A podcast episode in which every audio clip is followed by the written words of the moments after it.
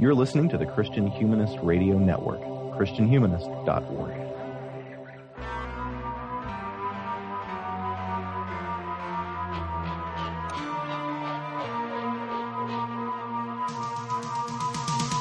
You're listening to the Christian Humanist Podcast, a weekly discussion of theology, philosophy, literature, art, and other things that human beings do well. And now your hosts, Nathan Gilmour, Danny Anderson, and Michial Farmer. Strange in your neighborhood. Who you gonna call? Ghostbusters! If there's something weird and it don't look good, who you gonna call? Ghostbusters!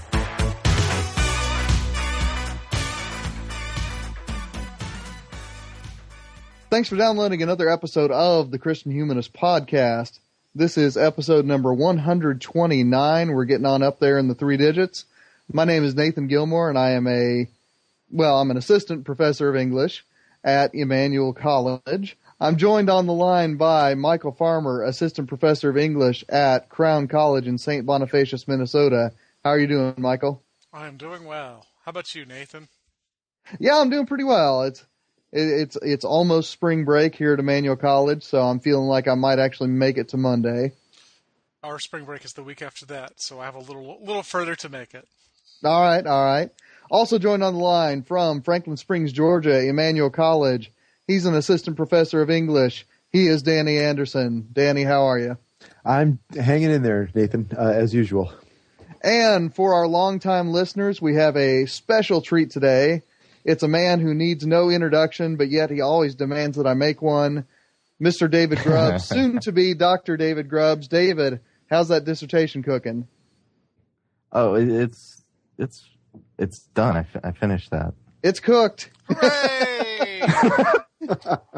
Yeah, it's it's it's, it's not defi- it's not defended yet. The, the the tasters have not yet uh, weighed in on the, uh, the the the quality of my entree. So All right, you for know. all for right. those of our listeners who have never written a dissertation, imagine having to sneeze for three years. That's not bad. That's not bad. uh, well, listeners, if you're not uh, Oh. big on arithmetic, if you majored in English back in college, uh, that does make four hosts today, which is a relative rarity here on the Christian Humanist podcast. But we are thrilled to have uh, all four of our hosts here, and we're going to talk some Ghostbusters today. But first, we've got some email to read. Danny, uh, can you tell us what Joel Joslin has to say? Sure thing, Nathan. Uh, Joel has to say, I think an episode on, on Terrence Malick could be very interesting. He's both one of the uh, most theological American filmmakers today and one of the most controversial. Controversial mostly for stylistic reasons, not thematic ones. If you aren't uh, familiar with him, just uh, watching The Tree of Life and possibly Days of Heaven could provide plenty of material for an episode.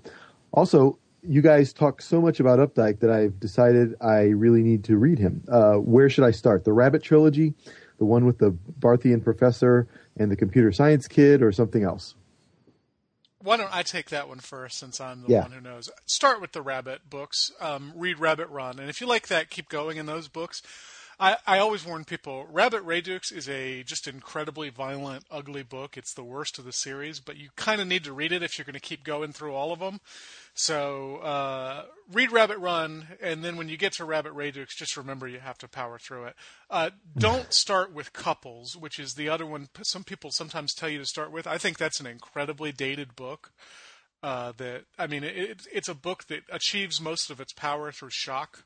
I think, but what shocks people in 1968 is obviously not what shocks people today. I, I am not impressed at all with that book.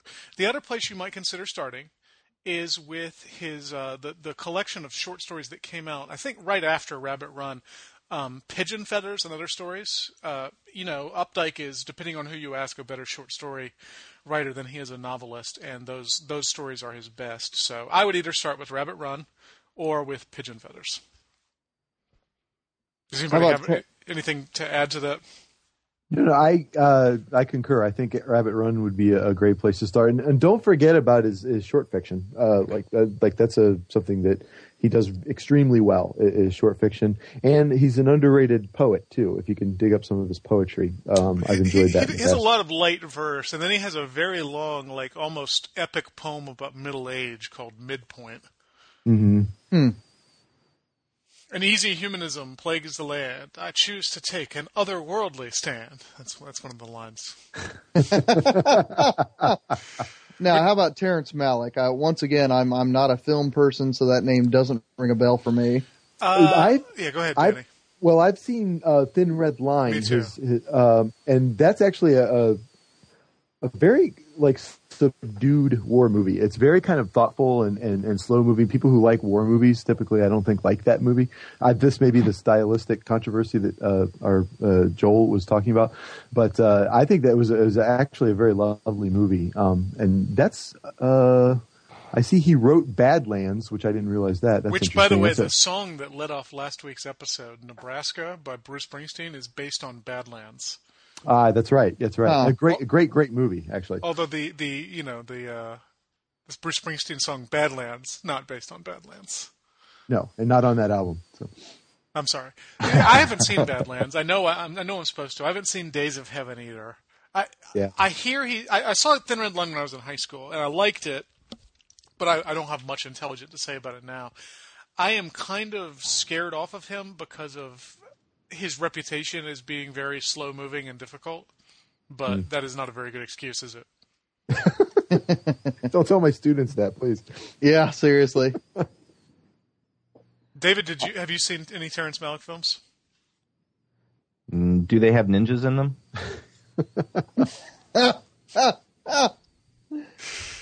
so, And so probably his no. so, so probably no. Fair enough. I thought I would ask rather than just pretend you weren't here. Yeah, All right. Well, keep, keep keep in mind that you brought me for an ep- you brought me back for an episode in which we're talking about Ghostbusters, not Terrence Malick. So you know, there's Yeah, that. but you hadn't seen Ghostbusters either. Yes, but that was not because I would not see Ghostbusters. it's because my mom and dad wouldn't let me when it came out. Gotcha. We will get to that, but first, uh, listener Chen Boulay, who has become one of our regular commenters on the blog, so we appreciate him uh, in several venues. He also posts on our Facebook group, uh, which is to say, listeners be like Chen Boulay. Uh, writes us an email, dear Christian humanists, in the greater Seattle area, the average cost for a complete K through 8 education for two children at a Christian school is $171,691. A Christian high school averages $92,273 for two children. The total cost averages $264,000 to educate two children at a Christian school from K to 12. Inflation will make these costs even higher. Based on the rates at Emmanuel College, Crown College, and Central Christian College, the average cost to educate two children at one of your Christian colleges is $221,000. That assumes four years for each student. Uh, there's some discussion amongst some elders at my church with respect to what should be the educational priority for a Christian family. Specifically, if financial resources are limited, what should the available funds be applied towards? A Christian primary education or a Christian college education? Uh, given your personal histories and your professional credentials as educators, what are your opinions on the following questions? Number one, what is more important to creating and forming a Christian humanist heart and mind, Christian primary or Christian college?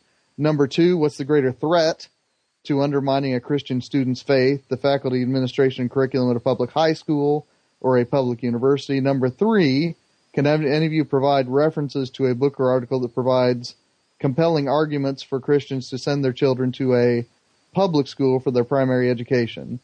Uh, relatively long email, but very thoughtful. And I, I'll just note that he did, in fact, include a spreadsheet with all of these figures. Uh, and it looks like Emmanuel College is definitely the low mark of our three. Just wanted to note that. Parents out there, send your kids to Emmanuel. uh, but Yay, we're last. Yeah. no, no, no, no, no. We are, I know what you mean.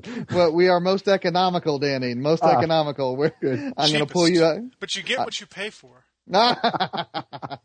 Oh, that's just mean. Well, yeah, yeah, you get what you get. Uh, what do you think, guys? I mean, quick, quick, quick answers here. Uh, respond to Chen Boulay, Michial. I feel just radically unqualified to talk about this. I went to a public high school and a Christian college, so I, you know, because that's the route I took. That is the that is my natural response. But I don't have children. I'm probably not going to have children. If I did have them, I don't think I would probably send them to a Christian high school. Uh, on the other hand, I'm not a huge fan of the public high schools either. Not because I'm afraid they make people lose their faith, but because I, I think they're just kind of not particularly academically rigorous for the most part. Although I did go to school in Georgia, so you know, number 48 in education. Um, Danny. Yeah. Oh, sorry, you're you're still going. My bad. Yeah. So I mean, my my my recommendation would be the college, but I'm not sure that actually carries much weight. All right, Danny. Well, I, I went to neither. I went to uh, public uh, both way and uh, or both for both educations, and I, I, you know, be being from Cleveland, I feel like there's a, a different complication. You tend to go to a Catholic or a, a a religious school because the public schools are so bad. And so like there's sort of a uh, um, a quality level. There's a quality distinction that complicates what he's talking about in terms of the theological uh, training that's going on. Um, and so I, I oh, good lord, if I had to, choose, I don't know that I could pick one of those answers. I, I guess if I, in an ideal world, I would say public high school and Christian college. But do your children um, go to public high school or public school, Danny? They, they do, yes. All right, David. Um, as the homeschooled kid, um, you know, can I can I say pox on everyone's houses? um, well, it, it, it, in in terms of, of in terms of bang for the buck, um, I, I, I would I would probably agree with you, Michial. Um, that or or actually both of you guys that that that college is the more important thing. Um, honestly, you know, I, I was I was educated at home um, mainly for uh, for religious reasons. My parents felt very strongly uh, about that.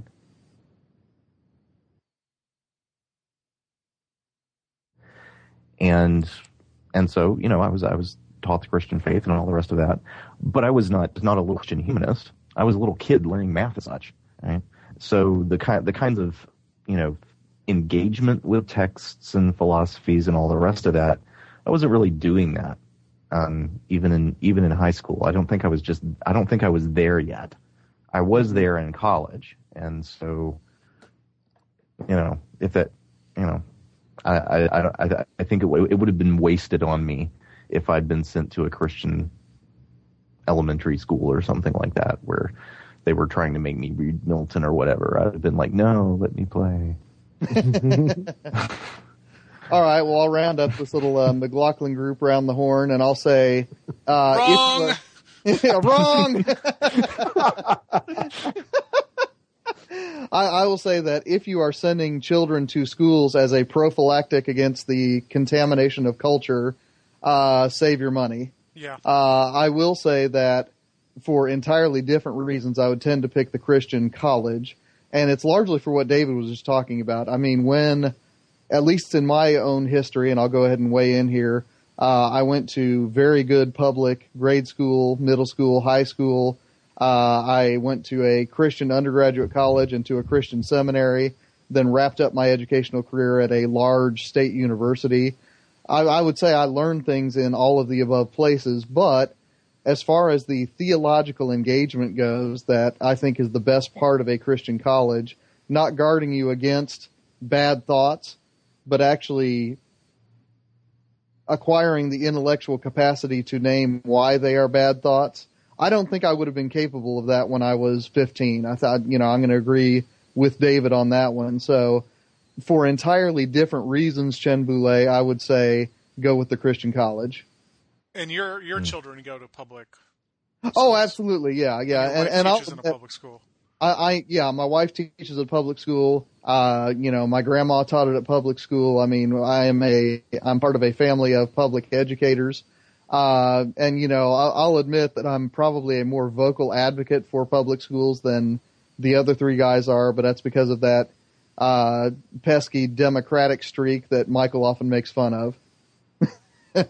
um, you know, and I hope I hope uh, you and your wife aren't offended by my crack at Georgia education. Oh, believe me, Michial, I've I've heard much worse. I've heard much worse, often from folks No, I won't finish that sentence. All right, next email. careful. Michial, save me from myself. Yeah, this email is from Brandon Gerbrock. Uh, he says that his situation has stopped him from listening to podcasts as he no longer commutes anywhere. But this past weekend, he had to make a day trip to Bishop, California, and back to pick up his dog who was struck by a car. He said his dog is okay, which is good. yeah. Good. In anticipation of this 13-hour day trip, I caught up with my favorite podcast, yours. You flatter us. I began with your episode on monster movies. Michael, I am with you, brother, on the lack of desire to watch horror flicks. I've always told people life is frightening enough. Why would I want to pay somebody to make me feel like my life is in danger? The scariest movie I've seen is the English version of The Ring. I began watching it thinking it was a mystery movie. By the time I realized it was a horror flick, I was too invested in the film to turn away. I hated it. Hated it. Not because it wasn't good, but because it frightened me. I have never seen that movie. Nor have I. I like the Japanese version better. Hips- hipster. Sorry. Yeah, I was gonna say. Film guy. I also listened to God is Dead, Alice Munro, Orwell, Catching Up with Listeners, Danny's Trip to the MLA, and the Pulp Fiction episode. I heard about 30 minutes of the episode on Milton's poem, but it didn't grap- grapple me like so many of your episodes do. I have yet to see Pulp Fiction, but I feel more intrigued to watch it after listening to your critiques of it. I'm sorry I can't add any deep insights to the material you've covered, but I listen to you because you take me places I've never been. I'm excited to hear Grubsy is working on his dissertation. Soon I can brag that I listened to your podcast before any of you had PhDs. Danny, it was shocking to hear a new voice inside the CHP, and it was delightful. well, thank you. That's And he, and he says one more thing. Your perspective on the Catholic Church is really spot on with my own. I am Lutheran, but as I've matured and become very cynical of non denominational Western Protestantism, I've grown very fond of the Catholic Church and Eastern Orthodox Church. I still disagree with some of their beliefs, but they don't offend me, and I don't believe them to be my enemy. This gets kind of dicey with the Council of Trent that more or less condemns me, but hey, that's their problem. I'm totally lovable. we agree, Brandon. We also, I should say, we have two other emails that we got this week that we just don't have time to read, so we're going to table those and come back to them some, uh, next week. So, Im Limber and Ross Vermeer, we have not forgotten you. We're just Right. saving you for later. You will hear from us next week, we promise. And we didn't we didn't put you off because we we necessarily liked the other emails better. Just those are the ones that came in first. So Right, fair right. play. So this week we are talking about Ghostbusters. I had actually thought about doing this episode back in December when I was kind of brainstorming what kinds of episodes I could host because it is the 30th anniversary of the film and I kind of dug the film as a kid. Uh, but uh, here recently, last week and a half or so, uh, actor and writer Harold Ramis, uh, who played uh, Egon Spengler in the film, uh, died. And you know, I, I for one was sad for it. I'm a big fan of Ghostbusters and Caddyshack and Stripes and a lot of his comedy writing. So uh, it's one of those things where uh, it was just a perfect time to do this episode. Besides that, there are four Ghost- Ghostbusters. For this episode, there are four of us. What could be better, right? Uh, Do we each and want to David, claim one? what now? Do we each want to claim one? We're gonna get there. Don't worry. Sorry, should have read the show notes. Uh, yeah, I, that that often helps to you know What a deal! Huh? I need to introduce you to some of my freshmen. but Yeah. David, I want you to hit lead off. Uh, the real reason I wanted to do a Ghostbusters episode was on a recent rewatching on Netflix. Uh, it was a late night. I had a sick kid. Long story. I realized that the movie opens up with a, a, a fun little riff on the postmodern university. What kind of academics are Stantz, Spengler, and Venkman? And what's the character of their academic world? Oh, well, they're different for one thing from from each other. Um, Venkman is uh, well, slimy, frankly, and and seems to be basically a, a an academic tick on the underbelly of academia. Um, hoping to be acad- academic enough to keep the grants coming, but not actually terribly serious But. Um, you know, the the opening scene uh, with him is basically him in in in the middle of the commission of a bunch of egregious violations of academic ethics in studies with human subjects. Which I've been finding out a lot more about this year because you know the, they've been talking about it in faculty meetings, and I'm like, oh, I, I never do experiments with human subjects in my English classes, so I should do that. My English Anyway. classes are a series of experiments with human subjects. Yeah. So anyway, Spengler seems to be in it just to keep the wolf from the door, not have to work very hard, and maybe make some time with the prettier human subjects. Um. Uh. Though, sorry, Thingman. Um. Spengler and oh gosh, I can never remember. Stantz, Ray Stantz. Thank you. I can never remember his character's name. Uh, Spengler and Stantz are the true believers in this little paranormal department. Um, they're they're the the theorists and the zealots who are firmly convinced of the the value of their studies, um, with which they differ from the school administration. And uh, so they have they have a scene early on in the movie when they basically get um, evicted from their little basement dungeon where they've been carrying on their studies. Um, ironically, just as they've actually managed to get some kind of real, uh, real evidence for what they study. But so, so you've got on one hand, you've got Venkman, who's who's basically a parasite. He's basically everything that that you know conservatives are are, are kind of suspicious that academics really are. Um, and then you've got Stantz and Spengler, who are the other the other cliche, um, of the people who are obsessively interested and invested in the importance of something that literally no one else cares about. and so and so they they get evicted. But then you have the conversation um, between I believe it's uh, Stantz and Venkman about uh, well that academia or that that academia now demands results from the research. You're you're not just pure researchers. You actually have to produce something. And so the fact that they're not being productive, uh, I don't know. Maybe they weren't publishing enough. Um, anyway, they're uh, the rent the the rent ran out. so Dan- what Danny, were you would you noticing? anything? Uh, did you pass it to me? Yeah. Ah, um, you know, it reminds me a bit their oh field, I suppose.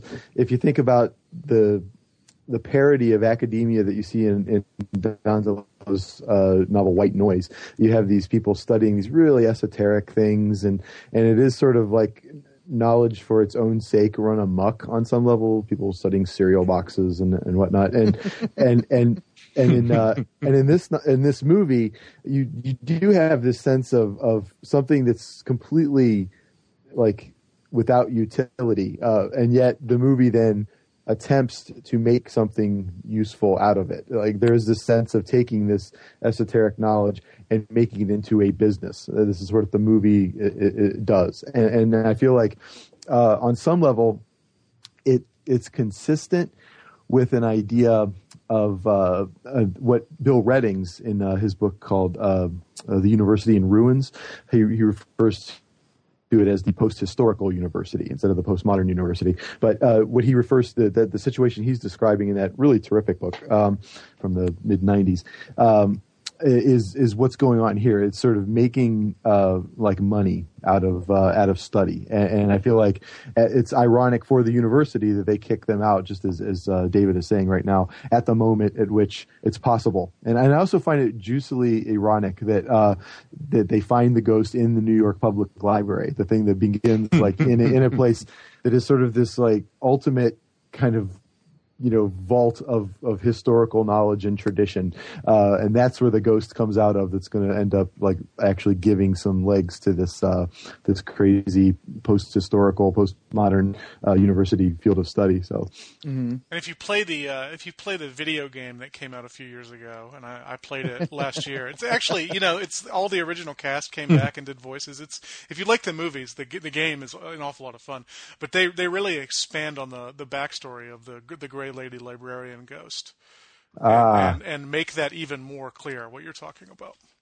oh, Huh, interesting I'll be. You have to fight the man who killed her. Let me put it that way. Huh. Oh, my Yeah, yeah, it's a fun game. I'll be.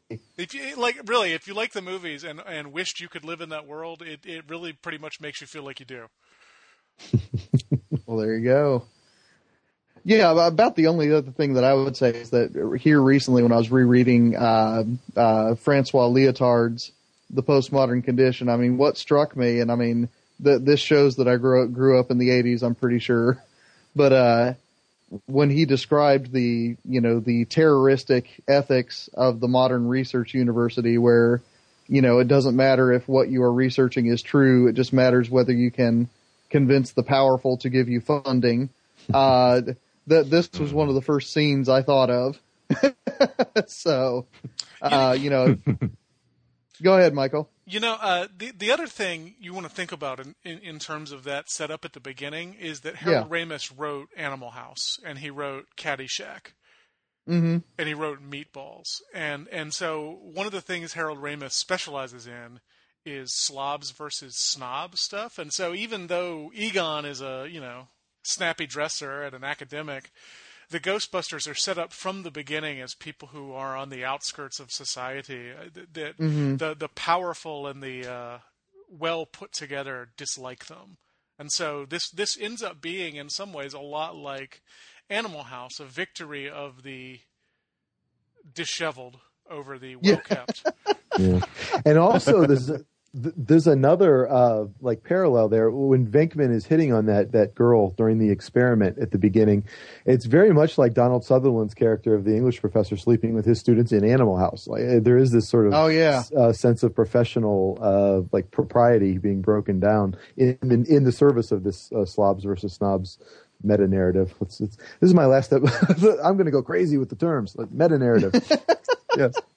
Hey man, Gilmour brought in Lyotard, so I don't think I don't think you're out of line for saying meta narrative. That's a, yes, and, and thus I became a character in White Noise. I know. I, I, still, I feel weird saying it in service of the movie Ghostbusters, but uh, it, it, Well, it did make me it did all make me feel very you know a, a whole lot better about my incredibly uh, marketable English degree.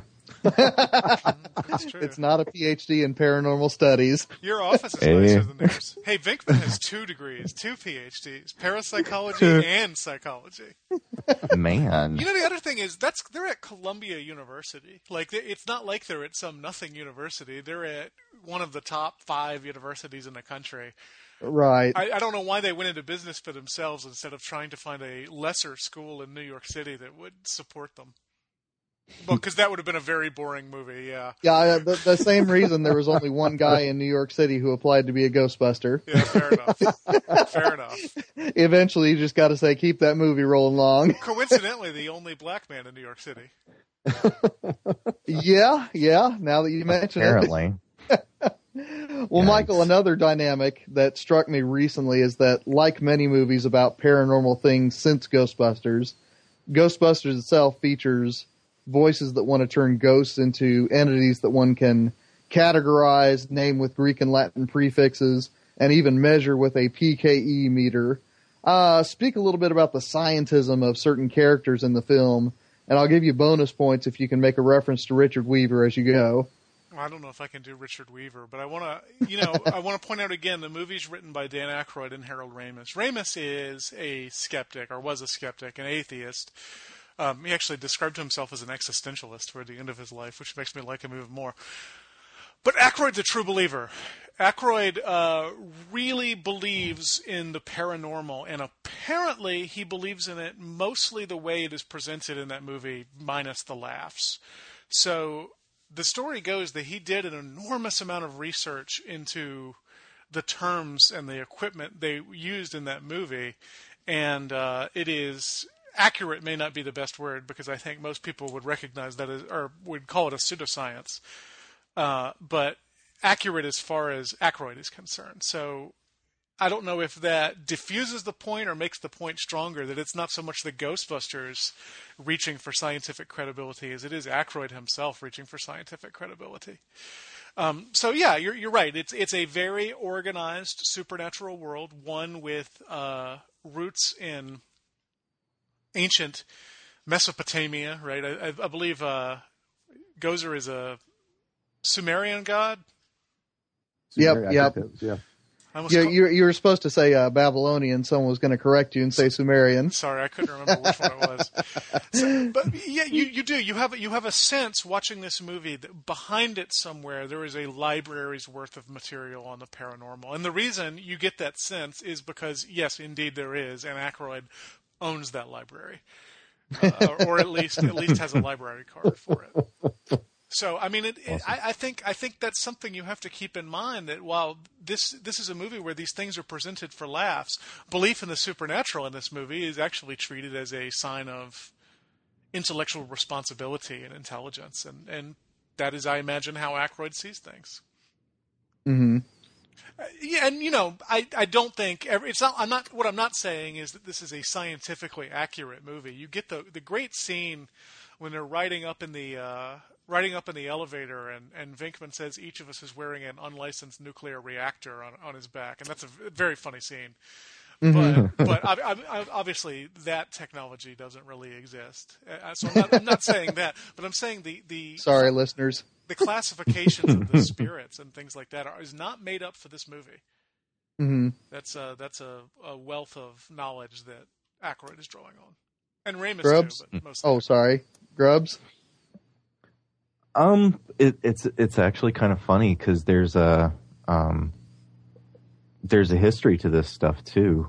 Um, in both uh, actual the the relationship between actual the the history of science and this kind of paranormal research, and in fiction. Um, there's a book, uh, book I read by a guy named Craig Hazen called. Uh, the Village Enlightenment in America, and it's basically looking at uh, different different figures in 19th century America who tried to explain the supernatural in terms of the science of the times. hmm And one of those was a, a guy, actually a pretty famous chemist whose name completely slips my mind, who who converted to spiritualism and spent the rest of his life trying to design instruments that would detect ghosts. Right. Um, so you know, there this was this was the thing.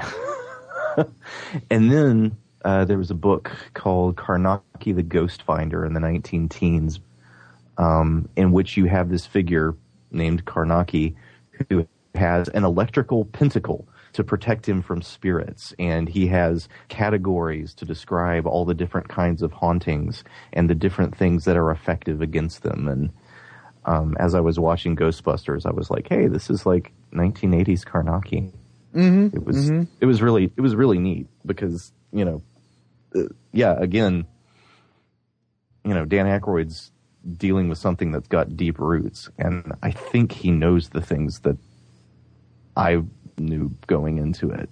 I, Mhm. I, I think he's playing in on that. It's kind of cool. Yeah. Yeah, I mean the the Richard Weaver essay I had in mind, Michial, was actually the uh, scientism in uh, contemporary rhetoric, or no, trying to think, scientific terminology in contemporary social theory. I think that's the name of the essay. Uh, but where he talks about how you know things that the ancients would have treated with you know a sort of moral gravity now gets sort of medicalized and classified and put into taxonomies uh, so that the sense of responsibility basically disappears into a cloud of, cat- of categories.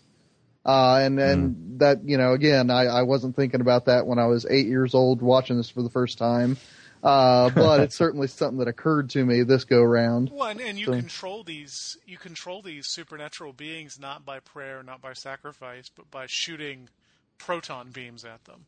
Yes, indeed. Mhm. Which I'm not I'm not sure the ancient Sumerians would have thought that.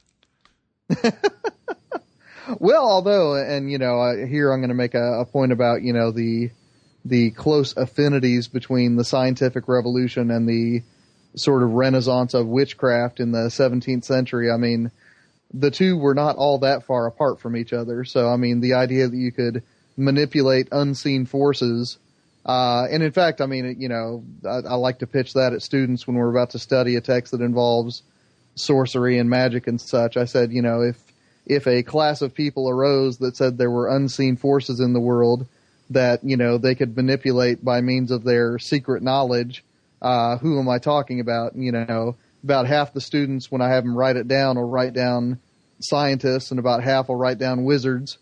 And you know, it, that's that's about right. so, well, Danny, I, the the scientism, of course, doesn't go unchallenged even in the movie. Uh, once Winston Zeddemore shows up, at the very least, it gets a foil. So, Danny, I, I've actually heard you in person uh, riff about the scene with Stantz and Zeddemore in the car. So, set that scene up for us. Interpret it for our listeners. Uh, can I set up your setup, please? I wasn't just riffing on it in the hall. We were Yeah, doing, I just uh, you just walking up to Nathan and starting. so Stantz and Zeddemore are in the car. yeah, let's a little context for my, my own reputation here. Um, um, well, first of all, it is a uh, uh, it's a quiet moment uh, in the movie for one thing. So narratively, it's kind of a little pause before the proverbial hell breaks loose moment, or for the rest of the movie, um, and it, it kind of to that point, I mean, you have Dana who's sort of at risk, right? And so it's a very kind of localized threat for the most part for this movie. And this, uh, this contemplation between, uh, Dan Aykroyd and, uh, and, uh, Winston, uh, what's his name? Winston and Stantz. I forgot, uh, Stantz. Um, it's kind of a, uh, a moment to sort of im- impose bigger stakes on the movie uh, for the movie, and so uh, there's now sort of a universal threat. Uh, what's going on? Um, and I think that it's a very short scene. It's only like a minute and a half long, but it's if you uh, look at the way that they're talking. Um, it begins with Winston asking uh, Stantz if he uh, believes in God, and his response is very flippant, like "never met him" or something like that. And and Winston uh, brings it right back into the metaphysic. Well, I love Jesus' style, he says. Uh, I'm a big fan of God. I love Jesus' style. Um, and, uh, which is, it's very funny and everything, but it's very sincere too. And, and it's sort of, um, a nice counterweight to the pure sort of uh, materialism of, of, of Stantz.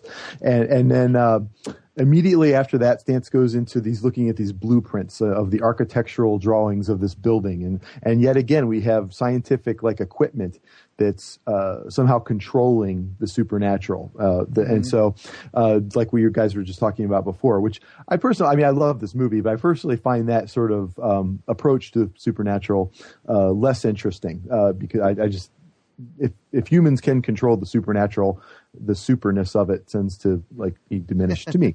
Um, but uh, uh, but uh, so he goes right back to the sort of uh, myth, uh, architectural draw- drawings, and then he starts talking about mythologies, whereas Winston takes these stories very literally, right? Um, and yet uh, Stantz knows the Bible. He he quotes from Revelation. I actually looked this up. He has the book wrong. It's not. He says it's Revelation seven twelve, but it's actually Revelation six twelve. Uh, the the the the uh, the the, about the sixth seal opening, basically, and he quotes it verbatim right from memory, right, and and then he uh, associates it with just mythology, again, a sort of scientific uh, approach to things, um, and and so uh, and th- that's basically the gist of the uh, of the conversation. Winston then says uh, something along the lines of, "Did you ever think that this is the end of time because the dead are rising and and they just they can't uh, Stantz can't deal with that, so he, let's let's let's hear some music, and that's the end of the scene, right? Um, So that is the debate that he's sort of the conscience uh, of uh, for uh, for religion in this uh, in this metaphysic, and I think. In that way, foil, as you say, is a good word for him, and because in a uh, a story world like of like this, uh, with this sort of metaphysic at least, there simply has to be some kind of reflection about how traditional metaphysics might be affected by it. And I think that that's kind of one thing that this little uh, uh, piece of the movie, it's a very uh, a tiny piece of the movie, but it allows that kind of deeper contemplation uh, to impose itself. I, I, I agreed. I, I, I found that scene really, really interesting because I was waiting because you have these very scientific, um, science-minded individuals who are completely invested in, I don't know, in tomes talking about gods and demons. You know, th- they're they're people who are, you know, they're basically sci- scientific pioneers, you know, out colonizing um, those reality that materialistic science denies exists, or at least says it can't really talk about. But they're like, nope, we're going to. Um, they had to get to God eventually, and so it was very, uh, it was, it was very interesting to me that that that was how they did it. That and that they had to introduce a completely new character for that conversation to happen. Mm-hmm. That was interesting to me. One Yeah. who's not been like uh, tainted by academic study, right? He's sort of just a, a guy from the street in a lot of ways, and so Well, and also he's the voice of the audience. Mm-hmm. Mm-hmm. Yeah, and I mean, what I find fascinating about that scene is that it's a character reversal, right? Because all of a sudden, Ray Stantz becomes the skeptic. You know, up to that point in the movie, he's been the one trying to get Peter Venkman to take this stuff seriously. But then, I mean, when you know Winston Zeddemore brings the actual gravity of the moment to him, uh, he tries to blow it off, and he, I mean, he sounds a lot like Peter Venkman when he does so. Yeah. You know, I'm sorry to keep uh, pushing it back to the video game, but that's canon, so I'm going to do it. Uh, sometime between the action of the second movie and the video game, apparently Zedmore gets a, a PhD in Egyptology.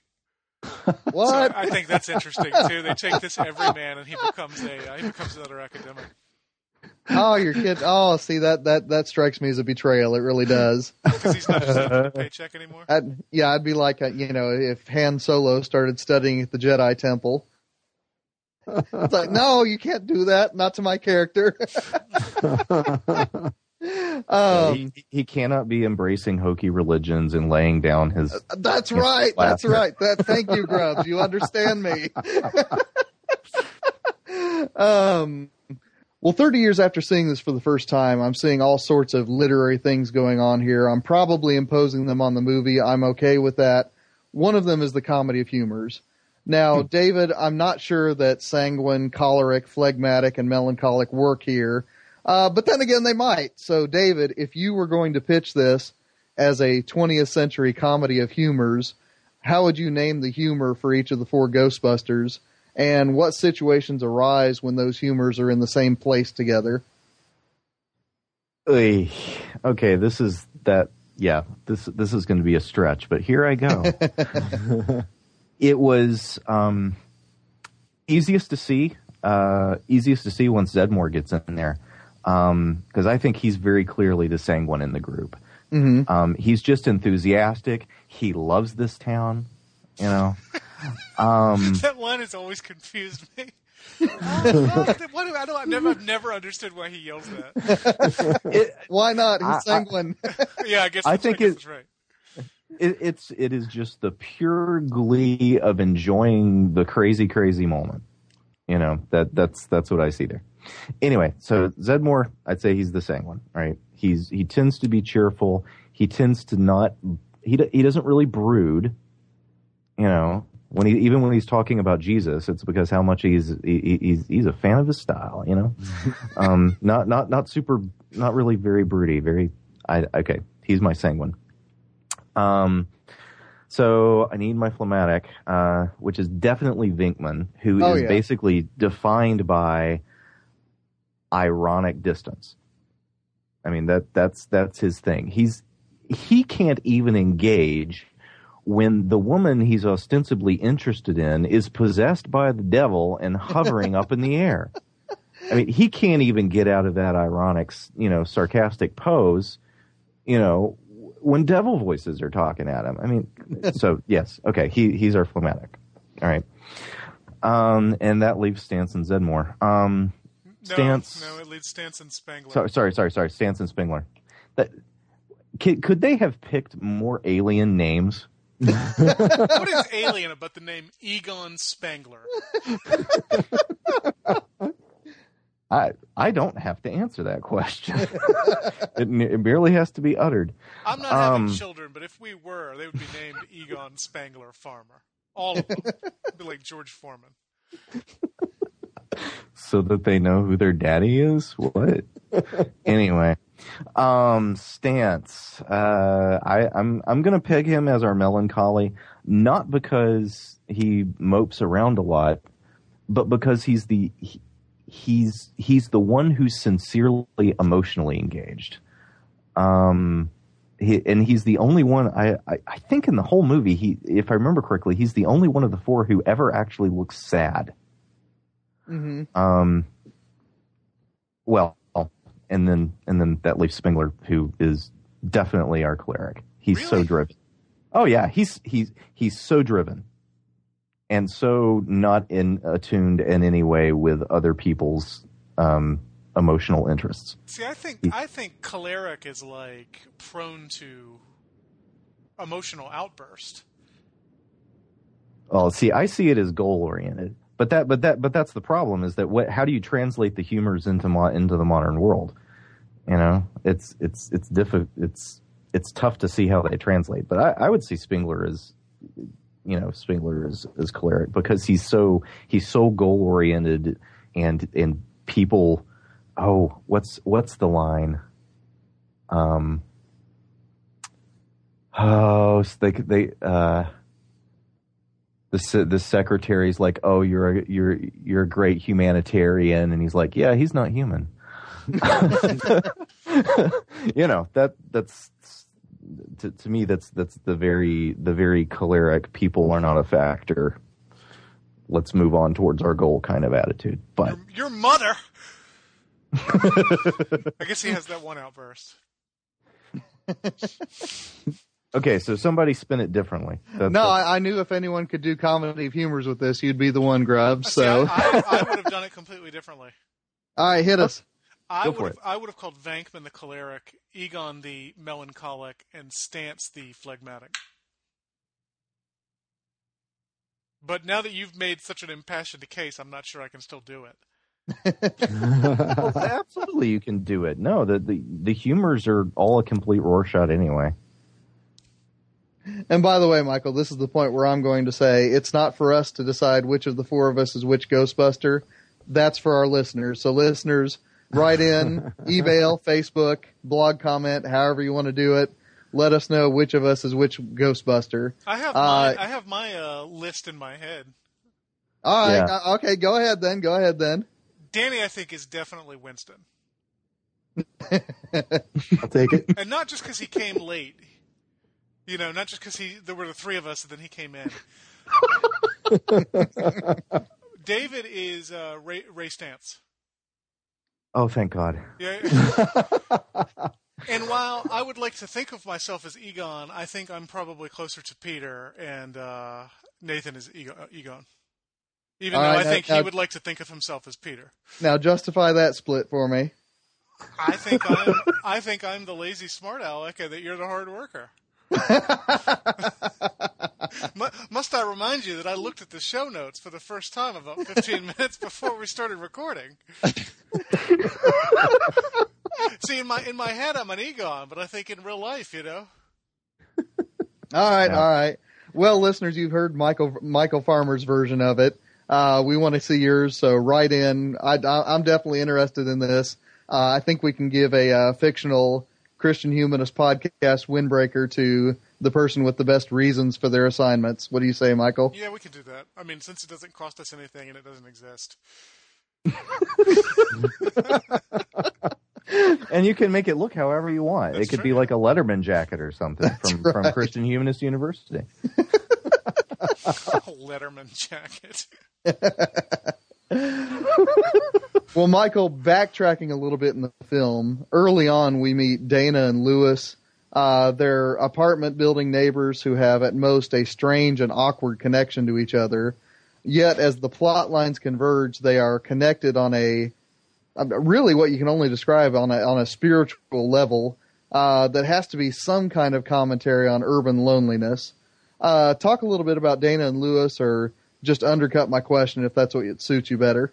No, I think that works very well. Uh, Dana less so. Dana seems to have uh, some sort of social life. She has uh, one friend we see her talking to. She has a, a job that is must be a, some somewhat emotionally fulfilling, right? She's a, uh, I believe she's a cellist in the symphony. Is that correct? Mm-hmm. Um, but the fact is, she lives alone. Um, she is lonely enough to agree to a date with Peter Venkman, whom she clearly despises. and, and Lewis is even more obviously, I think, the product of urban alienation. Oh I my god, what a hilarious character. He throws this party, and he he we find out he doesn't have any friends at the party. They're all clients. And he says that so he can write it off as a business expense, except it's clear that the real reason is he doesn't have any friends because he tries to get Dana, whom he's clearly in love with, to, to come to the party and uh, she won't come. And, and yeah, so I mean, you get these you get these two peripheral characters who on a screenwriting level the reason they don't have any friends is because them having friends wouldn't contribute to the movie at all so the reason we see dana with her uh, friend from the symphony is that they are talking about her date with peter venkman and they needed someone for her to talk that over with uh, but um, if, if you're if you're viewing this not in terms of what the movie has to do to be a movie yeah, it's kind of a crippling image of urban alienation uh, to, to the extent that the only way the two of them can have any kind of connection at all is for the gods to intervene. She becomes the uh, gatekeeper, and he becomes the keymaster. But Paging even when Dr. he's the, Freud. even when he's the even when he's the keymaster, he's a putz, you know. 'Cause he he goes around asking everybody if if they're the gatekeeper. You know, mm-hmm. he It's asked a horse. a horse. Yeah. Yeah. Yeah. So. I, Yeah, mean, it's- you know, that ancient Sumerian god hasn't got much to work with there. it, it's played for laughs, but I mean, be, but behind the comedy, there's something very, very sad in that man's life. Hmm I, I don't think it's even behind the comedy.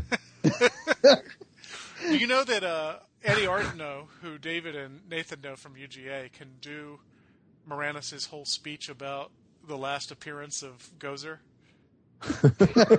I, I did not know that, but I don't doubt it for a second. and I'm not surprised. wow. Oh shoot, that's funny. Um All right, well, moving on, Danny, we really shouldn't let this episode go past without noticing that our boys in brown, as Michael already noted, do carry around fission reactors on their backs. they retrofit a condemned fire station with something akin to a nuclear power plant, and they really don't find a true bad guy in this film until the EPA shows up. Uh, is there some sort of eco mojo going on here, or are all these coincidences in the height of the Cold War? Uh, no, I don't think so at all. I think, in fact, I just happened to stumble across an article about this in the wake of, uh, uh, I didn't, I didn't mean that word, uh, of, uh, Harold Jeez. Ramis' death, um, in the aftermath of Harold Ramis' death is what I meant. Um, The, the Uh, wake. Yes, that was an accident. I'm sorry. Um, uh, about the sort of Reagan era politics of this of this movie, and you do see this sort of uh, representative of the federal government, the Environmental Protective Agency, is uh, the person who basically causes every bad thing to happen, and he's a very wormy character anyway. He's just the kind of only kind of unlikable person in the film, other than Gozer, uh, him herself, and and so I think that. Um, I think that uh, there's clearly uh, a subtext to it, and in fact, I, I understand that the the Reagan White House really loved this movie, and and they probably saw something about themselves in it uh, because there is sort of this um, sense that the entrepreneur is the uh, person who's going to save the day uh, in this movie, and the government government regulations just sort of get in the way of that, and I feel like the um, I can't, in my own mind at least, uh, and I, this is not me uh, being political, but I can't separate uh, the what we were talking about before with the attack on uh, elitism that's rampant through all of these kinds of movies, uh, all the way back to Caddyshack and and and, and Animal House certainly, uh, with the sort of replacement of elitism with entrepreneurship, uh, and, and I feel like that you see this in our politics today. Much of the kind of uh, uh, anti-elitism, madcap humor is kind of uh, sets the stage for the, uh, the say the Tea Party today, the, the, which uses a very similar kind of rhetoric against the elite and uh, and and and prizes the entrepreneur. And so um, I do feel like that I, I wouldn't associate with the Cold War, but I would associate it with uh, trickle down economic sort of uh, economic philosophies. So says Danny, not being political. Did I? yeah, very convincing. Did that, did that sound political? I'm sorry. Um, Well, what do you got, Michial? I, I I was definitely going to point out that this also ties into that slobs versus snobs. I, I, I would see it less as an explicit political statement and more as a means to an end to get that across. Because I don't. I guess I, I shouldn't speak about their politics because I don't. I don't know what their politics are, but Mhm. um, they don't seem like Reaganite conservatives to me, Aykroyd and Ramis. hmm So I, I my, my guess would be it is less an explicit political statement and more just a means to an end for the plot. Although you watch that movie and man, that EPA guy has a point, doesn't he? Peck. I mean, they're they're essentially putting the souls of the dead into this unlicensed machine. I mean, who who knows? yet the- you know, and yet the movie makes him look like the bad guy, right, right? right. Oh yeah, yeah. I mean, he is a Ex- jerk, but Well, well, do, do you think he actually means that what he says to the mayor and toward, towards the end? You know, about thinking that they're just you know drugging people and then putting on a laser light show. Because if that because if that's the case, then they have nothing harmful to store. yeah, that's true. He kind of subverts his own point. you know Mhm. because yeah, so so so wh- which am i to believe? You know and, and it was kind of hard for me not to see him as also um as also a scientific voice because he's not he's not the local sheriff you know and he's not um he's not the cia who's concerned about you know possible violations of national security. He's the epa he's the voice of the government in science. Hmm and he's the only person in in the film with a kind of scientific point of view who is systematically opposed to the notion of the paranormal in the face of empirical evidence. hmm He's the one who's a materialist, you know, come hell or high water, literally. consistently.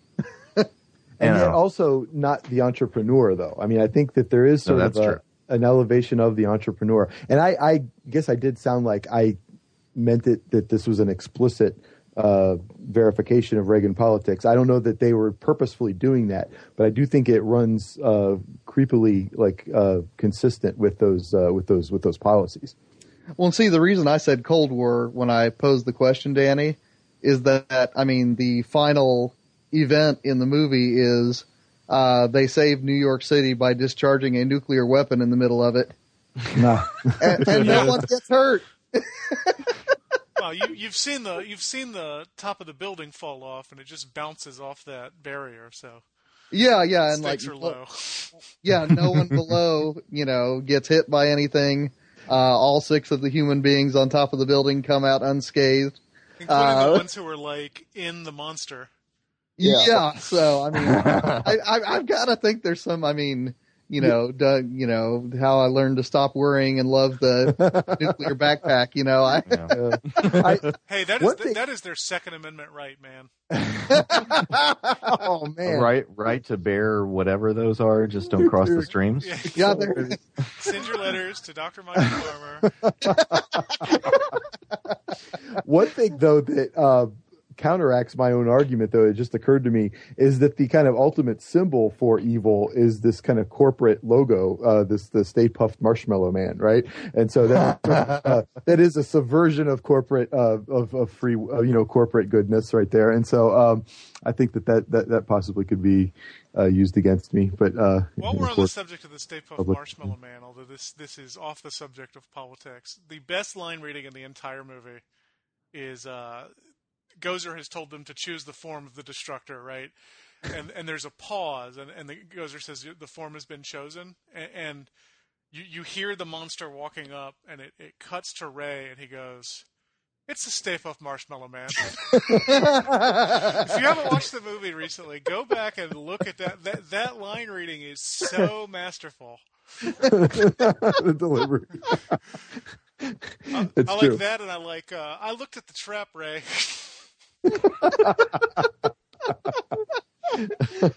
oh shoot! Oh, also, before we move on, uh, something else just occurred to me. Like the process of taking dissent from the new left, say, uh, in the 70s and, and translating it into the rhetoric of the uh, of the libertarian right now. Uh, I think has precedent though when you think about how the old left was this Trotskyite sort of radicalism that morphed, uh, one strain of it at least, morphed into the neoconservative movement. And so I think that there is sort of a cultural precedent for taking um, this sort of rhetoric. And all I mean is, is that I feel like the Ghostbusters movie is a sign of that same kind of process that was going on with the, the sort of uh, the, the New York intellectuals at the early part of the century. Right, right. It, it doesn't have to be a propaganda piece for it to be informed by those intellectual movements. Right. Yes. Which I, you know, I, I'm perfectly fine with that, Danny. I didn't have a problem with it. I just thought it was funny that said that you started your speech by saying, I'm not going to get political, and you ended on the Tea Party. well, in the wake of Harold Ramis's death, what can I do? So, yeah, It's like, you know, I'm, I'm not going to use any critical theory as I talk about hegemonic meta narratives. I no do think, phallocentrism. I do think we have a record here in terms of how long it took Danny to mention the New York intellectuals. Oh, that's a hoot. That's a hoot. oh man. Well, guys, I'm I'm looking at the clock. We should probably start heading for the door. David, it is 30 years later, although it's you know more like a few hours later for you uh, since this movie emerged into our consciousness. Harold Ramis has just left us. Beyond what we've said here, what else can a Christian humanist say about Ghostbusters? Speak your piece and then send it around the horn. Oh my. Um, one as a as a viewer, this movie really holds up well. A lot of a lot of a lot of thirty year old films uh, have not aged that well, especially comedies. Mm-hmm. This is aged well. So just as a as a moviegoer, I say, yeah, more you know, more more more, ta- more power to it. Bring it on. Go watch Ghostbusters. Woohoo! Um, a- as you know, as a Christian humanist, uh, you know, sort of having to put that hat back on again after a hiatus. Um, I think it's I think it's fun to consider that we can wear that hat and we can talk about Ghostbusters and we can have the conversation that we've just had. Um, you know, the the the maybe uh, maybe Harold Ramis and his and his desire to uh, present the the scruffy underdogs versus the the clean cut elites. Uh, I don't know. Maybe he would resent it, but we can still have a conversation about this very scruffy movie. but I'm kind of scruffy myself. at the Yeah, I was going to say maybe we're the scruffy elites. scruffy elites. Yeah. Okay. Fair It's my enough. band in high school. Nice. Nope. That's my piece. Danny,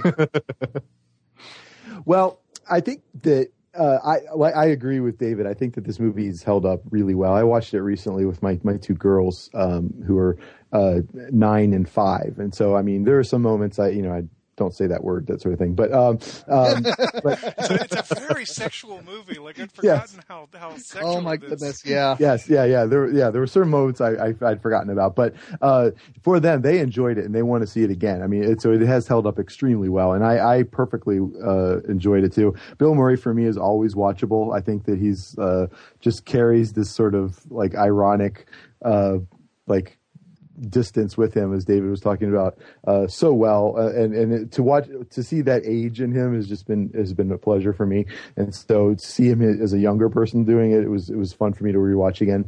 Um, but as a uh, as a Christian I think that it does raise interesting um, uh, I guess ethical questions as a Christian. Uh, when you sort of have the Christian worldview and the Christian not worldview but the Christian like supernatural worldview uh, juxtaposed and thrown into direct conflict with uh, pagan gods that are shown to be real uh, and and so that to me is like a troubling sort of narrative uh, uh, complication that is worth considering. I, I feel like that it, it makes uh, a consideration of Christianity's power all the more real when you see it in direct conflict with actual like supernatural beings. And, and I think that uh, it's by no means uh, orthodox or theologically correct or anything like that, but in is in the way that it isn't, it, it's a very interesting movie uh, in that way. Well, I have something much less theological to say. Um, except maybe in the sense that God's providence may have been involved. This movie didn't wasn't supposed to be what it is. It was supposed to be a much longer movie featuring multiple teams of Ghostbusters that are going through time and and busting ghosts. And the only reason we got the movie we got is that the studio didn't have enough money for the special effects budget that would have been required for Aykroyd's original vision. So thank God for Huh. that, right? I mean, sometimes Yeah. the best thing that can happen to a work of art is that its uh, its creator has limitations.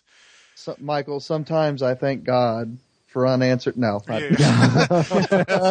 um, but the the other thing that was almost different is most of this cast wasn't supposed to be in the movie. Ramis didn't want to be in it, and I mean, try to imagine anybody other than him as Egon, oh goodness. except maybe John No. Turturro from Barton Fink. um, but but uh, uh, Louis Tully was supposed to be played by John Candy. What? Yeah, yeah. Chevy Chase was supposed to play Egon or Venkman. Uh, Yeah, and uh, Uh. Eddie Murphy was supposed to play um, Winston, and Oh, none of those heaven things happened. And thank God they didn't, because the, the the movie as it is is cast just about perfectly, and it, it- you you never watching it you would never think that any of these parts were anything but written for the four people who play them, five people Mhm. I guess, including Louis. And the other thing I wanted to talk about again, less theological, is the dangers of the sequel to the comedy because if you've never seen Ghostbusters 2, it is basically the same movie. Um, I mean, with a, with a few with a few exceptions, it, it follows the same basic structure and the same basic beats, and it is an impoverished movie because of it. It's not terrible, but it feels like a uh, it, it feels like something. It feels like Plato's drawing of a tree, you know, instead of the essence of the tree. It feels like a it feels like a, a cheap, relatively cheap copy, uh, despite you know costing much more than the original. I'm sure. right, right. And then with an art historian instead of an EPA agent as the bad guy, I'm not sure what to do with that. uh, you know, maybe maybe Harold Ramis should have uh, written a letter to an art historian apologizing instead of just the president. so anyway, not I didn't have anything uh, very theological to say there, but I, I think the history and post history of this film are very interesting because we could have gotten something. Um, very different and much less interesting. Can you imagine Chevy Chase as Egon Spengler? Oh my gosh! Oh, heaven help us. Yeah, No, yeah. No, thank you. he had to be played completely straight. It just completely, Yeah. well, and, well, and and uh, and and and and same thing with uh, and I'm forgetting their names. You know, Ray Um, Stantz. Thank you. No. Oh no. Yeah. Yeah. Yeah. Stantz. Uh, Dan Aykroyd is so lovable. oh yeah, yeah. Yeah, I he like is. his character so much, and that really surprised me because I usually don't. My my reaction towards Dan Aykroyd is not usually that of affection, but he's he he's so lovable. And Zeddemore plays it. Uh, you know the guy. Ernie Hudson. Yeah, yeah, Ernie Hudson. Uh, Zed, that that character, he plays it so straight too. He's enthusiastic, but you know, if if anyway, I I, I love the sincerity of Stantz and Zeddemore and Spengler, and hmm. that that makes it so much. Casting, Yeah. The the the other thing is when you watch this, you you kind of want to wring Murray's neck. yes, But then again, I like old sad Bill Murray much better than young smart alecky Bill Murray.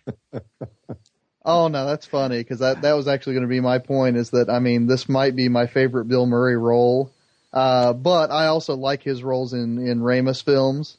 So I mean I like John in Stripes. I like uh, trying to think. Um, I like Carl in Caddyshack, but I mean this one.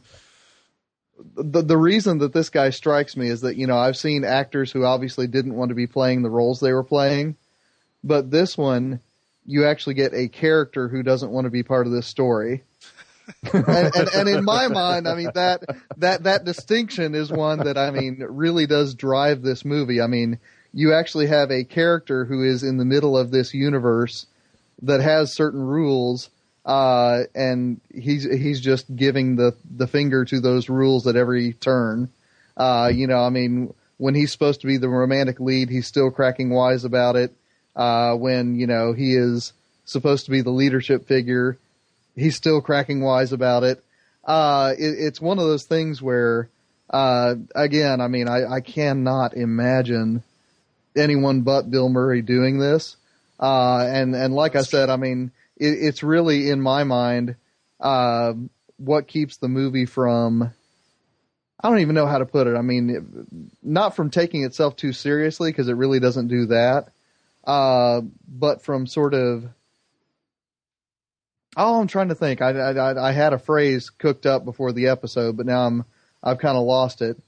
Without Bill Murray, uh, you as the audience member might be suspending your disbelief a little too high, Sure. if that makes any sense. Yeah. Uh, he's the one who keeps bringing you back by making fun of you for being in uh, Spengler's corner, and I love Yeah. him for it. He keeps it from being a straight horror film too, for one thing. There you go. Thank you, Danny. Thank you, Danny. Not that I knew that when I first saw this movie. I remember Well- my mother brought home a VHS of this. She, she must have rented it, and we did not make it to the opening credits because I was so afraid of that library scene. But I was probably five years old. Well, there you go. There you go. Well, I, I- before we head for the door here, I do want to talk about some future plans for uh, what Michial has dubbed the Christian Humanist Radio Network. First of all, uh, David Grubbs is back on. He's going to be back on episodes for the rest of the semester, so we're pumped about that. Uh, do not think, though, listeners, you have heard the last of Danny Anderson. Uh, he is in development for a new show that we're going to be uh, putting on our website and distributing. Uh, Danny, do you want to give us the the elevator ride version of your new show? Sure. I um, uh, Michial's already made fun of me for this, I guess. So I guess I can go ahead and, and uh, dive in again. But uh, you know, I happen to like the New York intellectuals, and so the uh, uh, they all sort of uh, were kind of congregated around this publication, Partisan Review, and so I was looking for a name that sort of evoked that, but pointed it towards Christian concerns. And uh, Nathan helped me out uh, with the term sectarian review, and I think that we're going to go with that. Uh, and uh, what I have the idea is some sort of thing where we take listener poetry, and, and not just listener, but but poetry that we can have a little segment where we have poetry read on the air. Uh, we have a, a, a segment where we'll sort of talk about some sort of contemporary event in which the past can help us consider it in some way, some form of culture, uh, and then some perhaps a movie review of the week or something like that. Just some sort of like segmented little thing where we uh, consider uh, contemporary culture through the lens of uh, uh, the resources of the past. So you're doing like a little variety show. Eh, if you want to call it that, the sectarian review. Yes, yes. I So, am listeners- disappointed that you're not going with your original title, The Danny Show. My response to that was with ones and ones of listeners, right? Yes. Yeah. so, listeners, if you love Danny Anderson, and we know you do, uh, keep your eyes peeled. We're going to be announcing this. Uh, we're looking at probably an August or September launch for the Sectarian Review. Uh, I, for one, am going to be an early adopter. I'm listening to every episode. I'm calling it now. Uh, also, coming down the pike, we're going to have our our semester trilogy. Uh, and for this semester, we're going to interview, well, not interview, but we're going to have on board as one of our hosts a psychologist, a physicist, and a meteorologist. Uh, they don't walk into a bar, but they are going to be doing a podcast together. The name of that show is going to be The Book of Nature, and it will be coming down the pike. I'm not sure when. We're still working out logistics with that, but we're going to have each of them on the show individually to have a conversation about their discipline. Then the three of them are going to be launching into a new project. Again, keep your eyes peeled on Facebook, on the website. We're going to announce that. I am excited that both of these projects are taking off. Um, Michial, I mean, do you want to emote a little bit? Uh, just just to say that I suspect this will not be the last time you hear Danny Anderson on this show. My guess is he will be our go-to replacement host if one of us has to we- miss a week. Absolutely, absolutely. So uh, that said, the Christian Humanist podcast, the the show that started all of this silliness, is coming back next week. What are we talking about, Michial? Uh, I have no idea, of course, so you'll just have to tune in and find out. It's been a weird week. I'm sorry. Hey, no worries, man. No You're worries. such, That's you're such a Venkman. I remember 20 seconds ago that I was supposed to do the show next week. well, folks. We are back. So in the meantime, while you await the announcement of that next episode, which also will probably be the release of that next episode, uh, I want to remind you that we are on the internet at christianhumanist.org. You can find us on email at thechristianhumanist at gmail.com. We're on Facebook. So is the Christian Feminist Podcast. You should like both of those groups. Also, both podcasts are on iTunes. The more reviews we get and the more stars those reviews get, the more people discover our podcast. Of course, we also love when our listeners tell other people about it. Bring some people along, folks. The more the merrier. We do this for our listeners, and the more that we can get, uh, the more can jump into this fun conversation that sometimes even talks about Ghostbusters. So, with all of that emoting and excitement, and uh, you know, we we came up just short of playing Michael W. Smith songs.